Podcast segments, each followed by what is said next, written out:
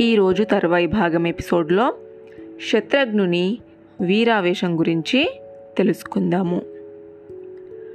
నిత్యాగ్ని హోత్రాలతో పాటు దశరథుని మృతదేహాన్ని పల్లకిలో పెట్టారు. ఆ పల్లకిని మోస్తూ పరిచారికులు బయలుదేరితే వారు నడిచినంత మేర వస్త్రాలు పరిచారు. అగరు చందన దేవదారు ధూపాలు వేశారు. వెండి బంగారు నాణేలు చల్లారు. గంధపు చెక్కలతో చితి సిద్ధంగా ఉంది. అక్కడికి చేరుకున్నారంతా. చితి మీదకి దశరథుడు శవాన్ని చేర్చారు. ఆ సరికే అక్కడికి రాజపత్నులంతా చేరుకునే ఉన్నారు. దశరథుణ్ణి చితి మీదకు చేర్చగానే వారంతా గొల్లుమంటూ ఆ చితి చుట్టూ ప్రదక్షిణలు చేశారు. వృతిజులు మంత్రోచ్చరణ చేస్తుంటే చితికి నిప్పు పెట్టాడు భరతుడు.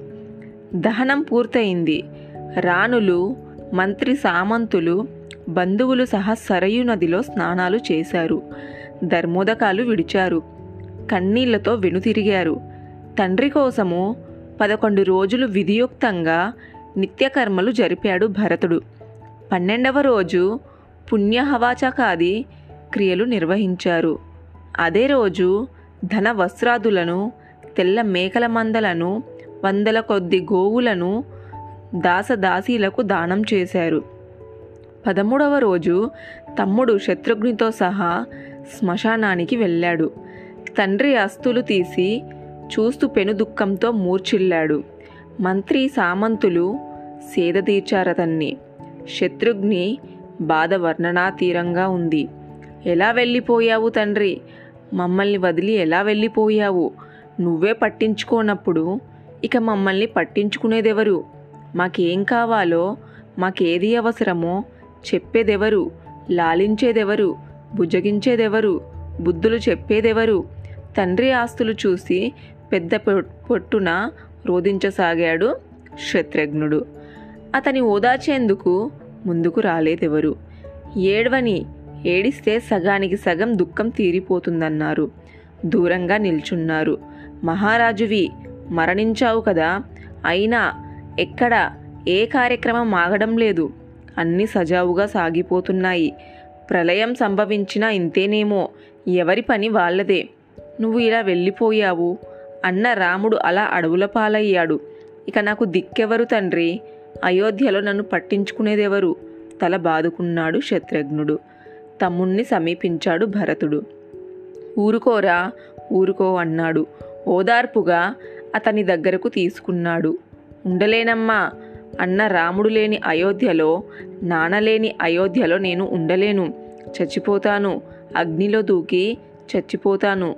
లేదంటే నేను దండకాకు వెళ్ళిపోతాను అన్నాడు శత్రుఘ్నుడు. నీతో పాటు నేను వస్తాను. పద అందరం దండకంలోనే ఉందాము అన్నాడు భరతుడు.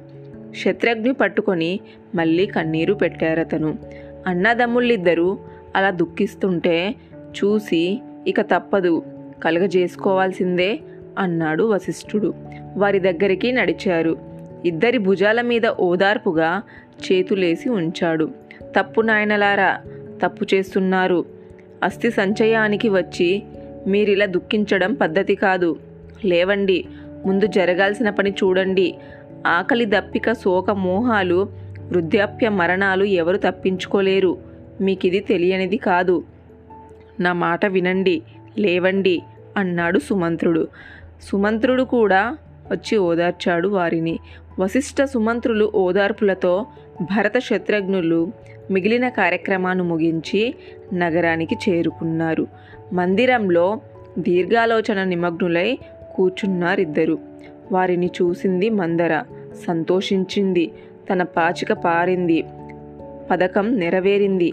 అంతా తాను అనుకున్నట్లుగానే జరుగుతుంది. భరతుడు రాజు కాబోతున్నాడు.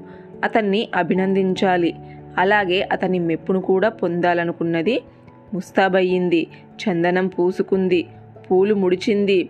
రాజవస్త్రాలు అనేక సువర్ణ రత్నభరణాలు ధరించి ముసలికోతిలా తయారయ్యింది మందర. కులుకుతూ వచ్చి మందిర ద్వారం ముందు నిల్చుంది. ఇక్కడ నీకేం పని? వెళ్ళు. కసిరారు ద్వారపాలకులు. మహారాజు మా భరతుణ్ణి నేను చూడాలని వచ్చాను. లోనికి పోనివ్వండి అన్నది మందర. తర్వాయి భాగం నెక్స్ట్ ఎపిసోడ్లో తెలుసుకుందాము